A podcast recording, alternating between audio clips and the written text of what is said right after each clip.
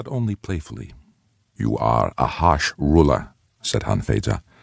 Like your ancestor of the heart, you make no allowance for other people's frailty.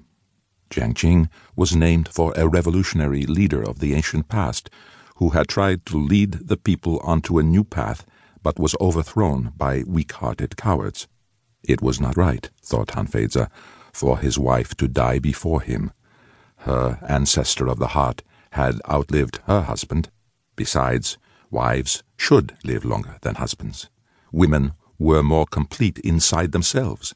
They were also better at living in their children. They were never as solitary as a man alone. Jiang Qing refused to let him return to brooding. When a man's wife is dead, what does he long for? Rebelliously, Han Fei-tzu gave her the most false answer to her question. To lie with her, he said. The desire of the body, said Jiang Qing. Since she was determined to have this conversation, Han Hanfeiza took up the catalogue for her. The desire of the body is to act.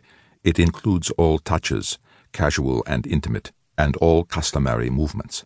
Thus he sees a movement out of the corner of his eye, and thinks he has seen his dead wife moving across the doorway, and he cannot be content until he has walked to the door and seen that it was not his wife. Thus he wakes up from a dream in which he heard her voice, and finds himself speaking his answer aloud, as if she could hear him. What else? said Jiang Qing. I'm tired of philosophy, said Han Hanfeiza. Maybe the Greeks found comfort in it, but not me. The desire of the spirit, said Jiang Qing, insisting. Because the spirit is of the earth, it is that part which makes new things out of old ones. The husband longs for all the unfinished things that he and his wife were making when she died, and all the unstarted dreams of what they would have made if she had lived. Thus a man grows angry at his children for being too much like him and not enough like his dead wife.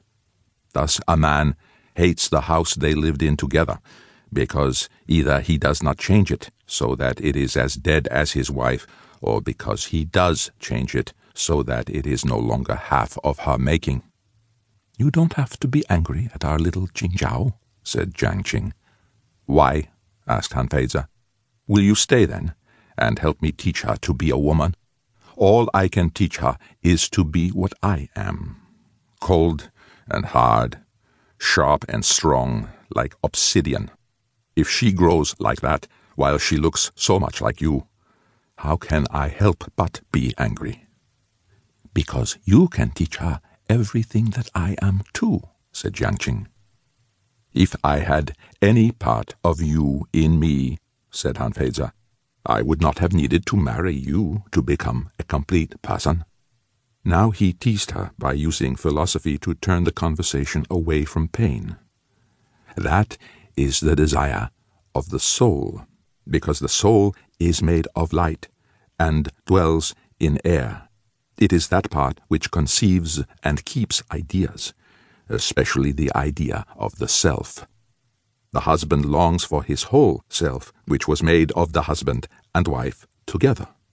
Thus he never believes any of his own thoughts, because there is always a question in his mind to which his wife's thoughts were the only possible answer. Thus, the whole world seems dead to him because he cannot trust anything to keep its meaning before the onslaught of this unanswerable question. Very deep, said Jiang Qing. If I were Japanese, I would commit seppuku, spilling my bowel into the jar of your ashes. Very wet and messy, she said. He smiled. Then I should be an ancient Hindu and burn myself on your pyre. But she was through with joking. Qing-jao, she whispered. She was reminding him he could do nothing so flamboyant as to die with her. There was little Qing-jao to care for. So Han Fei-tzu answered her seriously. How can I teach her to be what you are? All that is good in me, said Jiang Qing, comes from the path.